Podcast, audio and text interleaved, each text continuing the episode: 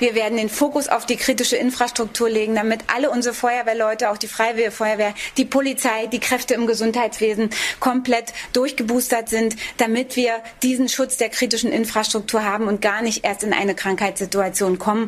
Das hat Franziska Giffey, die regierende Bürgermeisterin von Berlin, bei einer Pressekonferenz Ende Dezember gesagt. Feuerwehr, Polizei, das Gesundheitswesen, das sind nur einige Beispiele für kritische Infrastrukturen. Sie alle müssen wegen der besonders ansteckenden Omikron-Variante des Coronavirus mit Personalengpässen rechnen. Wir fragen uns deshalb heute, wie gewappnet sind Feuerwehr, Müllabfuhr und Co. für Omikron? Mein Name ist Janik Köhler. Hi.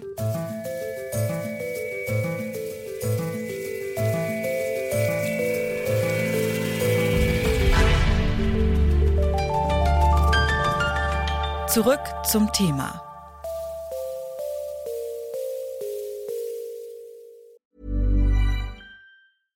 Bitte widmet eure Aufmerksamkeit unserem Werbepartner. Die Suche nach geeigneten Mitarbeitenden kann viel Zeit in Anspruch nehmen, muss sie aber nicht unbedingt, denn man kann sich helfen lassen. Zum Beispiel mit den Premium-Stellenanzeigen von Indeed, denn damit wird eure Stellenanzeige in der Suche sichtbarer und Bewerberinnen und Bewerber werden schneller auf euch aufmerksam. Indeed schenkt euch jetzt 75 Euro Startguthaben für eure Premium-Stellenanzeigen. Klickt dazu auf den Link in den Show Notes. Es gelten die AGB. Mehr als 80.000 Neuinfektionen hat das Robert Koch Institut am Mittwoch vermeldet, ein neuer Höchstwert. Ein Grund für die steigenden Fallzahlen ist die neue Omikron-Variante.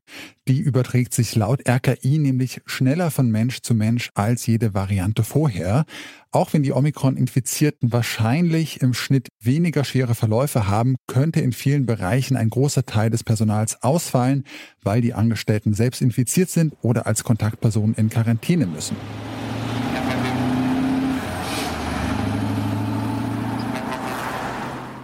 Die Logistikbranche ist zwar nicht Teil der sogenannten kritischen Infrastruktur, trotzdem sind zum Beispiel die LKWs auf unseren Straßen systemrelevant.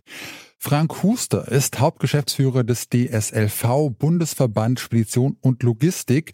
Er hat mir erklärt, wie die Branche versucht, Ansteckungen bei der Arbeit zu vermeiden. Na, wie jede andere Branche auch. Wir äh, setzen konsequent bestehende Hygiene- und Abstandsregelungen um. Wir haben Impfkampagnen in den Unternehmen und insofern sind wir eigentlich gut gerüstet, in den Arbeitsstätten die Ausbreitung des Virus zu verhindern. Ich möchte dazu auch noch festhalten, dass in Logistikunternehmen weder bei gewerblichem Personal noch bei kaufmännischem Personal durch die Arbeit als solche das Infektionsgeschehen sich ausgebreitet hat. Infektionen entstehen meistens durch Freizeitverhalten der Beschäftigten. Trotz dieser Maßnahmen stellt sich die Branche laut Huster aber auch auf das Worst-Case-Szenario ein, dass sehr viele MitarbeiterInnen ausfallen. Also ein Plan B besteht natürlich immer, in dem Dispositionen auf Prozesse eingehen und diese mitgestalten. Ich muss aber dazu sagen, wenn wir ein beispielsweise 30-prozentiges Ausfallszenario im Sinne eines Worst Case Szenario hätten, dann würde es auch zu Produktionsverlusten in der Logistik führen. Wir haben keine Reserve- oder Ersatzbank, in dem für jeden Mitarbeiter ein Ersatzmitarbeiter dasteht. Also bei einer hohen Infektionsrate muss auch mit Produktionsverlusten in der Logistik gerechnet werden. Wenn sich die Corona-Lage durch Omikron weiter zuspitzt, kann es bei manchen Produkten also durchaus zu längeren Lieferzeiten kommen. Im Alltag nimmt man sie kaum wahr, aber wenn die Müllabfuhr nicht reibungslos funktioniert, dann wird es auf unseren Straßen schnell unangenehm und die Müllabfuhr ist personalintensiv. Wie gut ist die Entsorgungswirtschaft auf Omikron vorbereitet? Das habe ich Peter Kurt gefragt. Er ist Präsident des BDE, des Deutschen Bundesverbands der Entsorgungswasser- und Rohstoffwirtschaft. Und er hat mir erstmal erklärt, dass man bei dieser Frage zwei Bereiche der Entsorgung unterscheiden muss. Der eine ist die Logistik, das heißt die Einsammlung von Abfällen. Vom Fahrzeug her wird vielfach den Kollegen geraten, das Müllfahrzeug dann mit nach Hause zu nehmen, um direkt praktisch nur den Bezug zum eigenen Fahrzeug zu haben, am nächsten Morgen wieder zu starten und damit auch überflüssige Anfahrten von Betriebshöfen etc. zu vermeiden. Für die Müllabfuhr selbst hat der Verband also eine Strategie entwickelt, mit der sich die FahrerInnen so wenig wie möglich begegnen, indem sie das Müllfahrzeug zur Not auch mit nach Hause nehmen. Beim Betrieb der Müllanlagen ist das viel einfacher zu lösen, sagt Peter Kurt.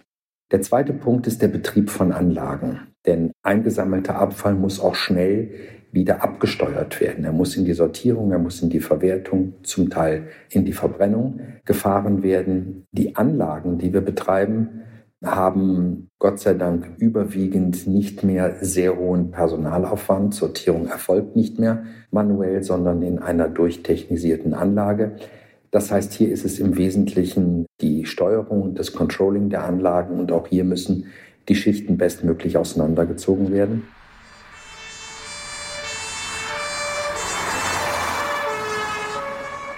Man mag sich kaum vorstellen, was passiert, wenn im Notfall keine Feuerwehr ausrücken kann, aber im Gegensatz zur Müllaufbereitung ist Feuerwehr immer Teamwork. Wie lässt sich also verhindern, dass sich Feuerwehrleute im Dienst anstecken? Ich habe darüber mit dem Vizepräsidenten des Deutschen Feuerwehrverbandes gesprochen, Frank Hachemer. Für ihn ist klar, es kommt immer auf die Organisation der Feuerwehr vor Ort an.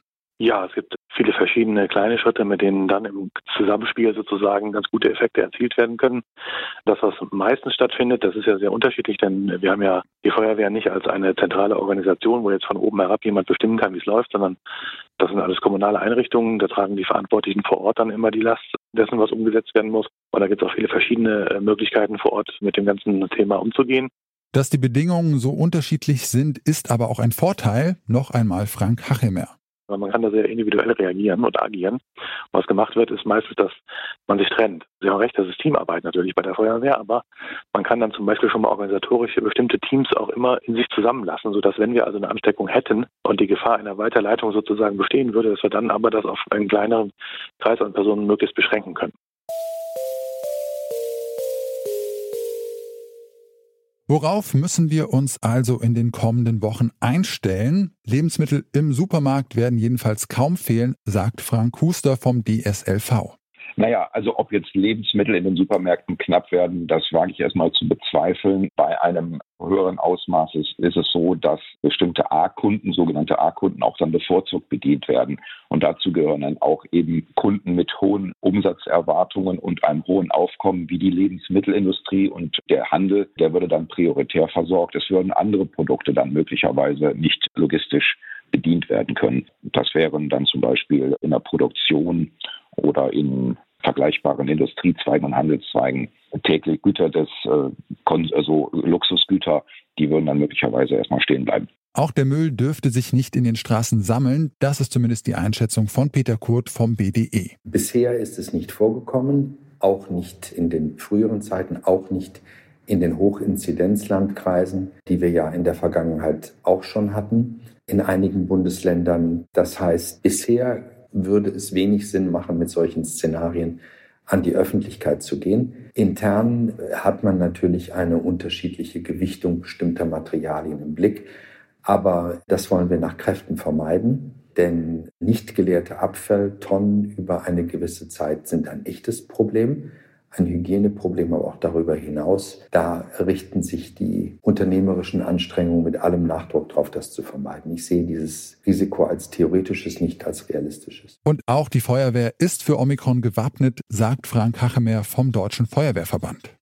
Also nach unserer Einschätzung, nach den Rückmeldungen, die wir aus unserer Mitgliedschaft erhalten, ist das ein zufriedenstellender Schritt gewesen, weil wir einfach jetzt eine gewisse Planbarkeit haben. Unser Problem war ja davor gewesen, dass wir faktisch klein-klein hatten. Wir hatten also da äh, vor Ort bei den Gesundheitsämtern die jeweiligen Sachbearbeiter, die in Einzelfällen entschieden haben. Das war problematisch, weil das immer wieder völlig andere Entscheidungen, unterschiedliche und auch lang andauernde Entscheidungen waren, auf die man lange warten musste.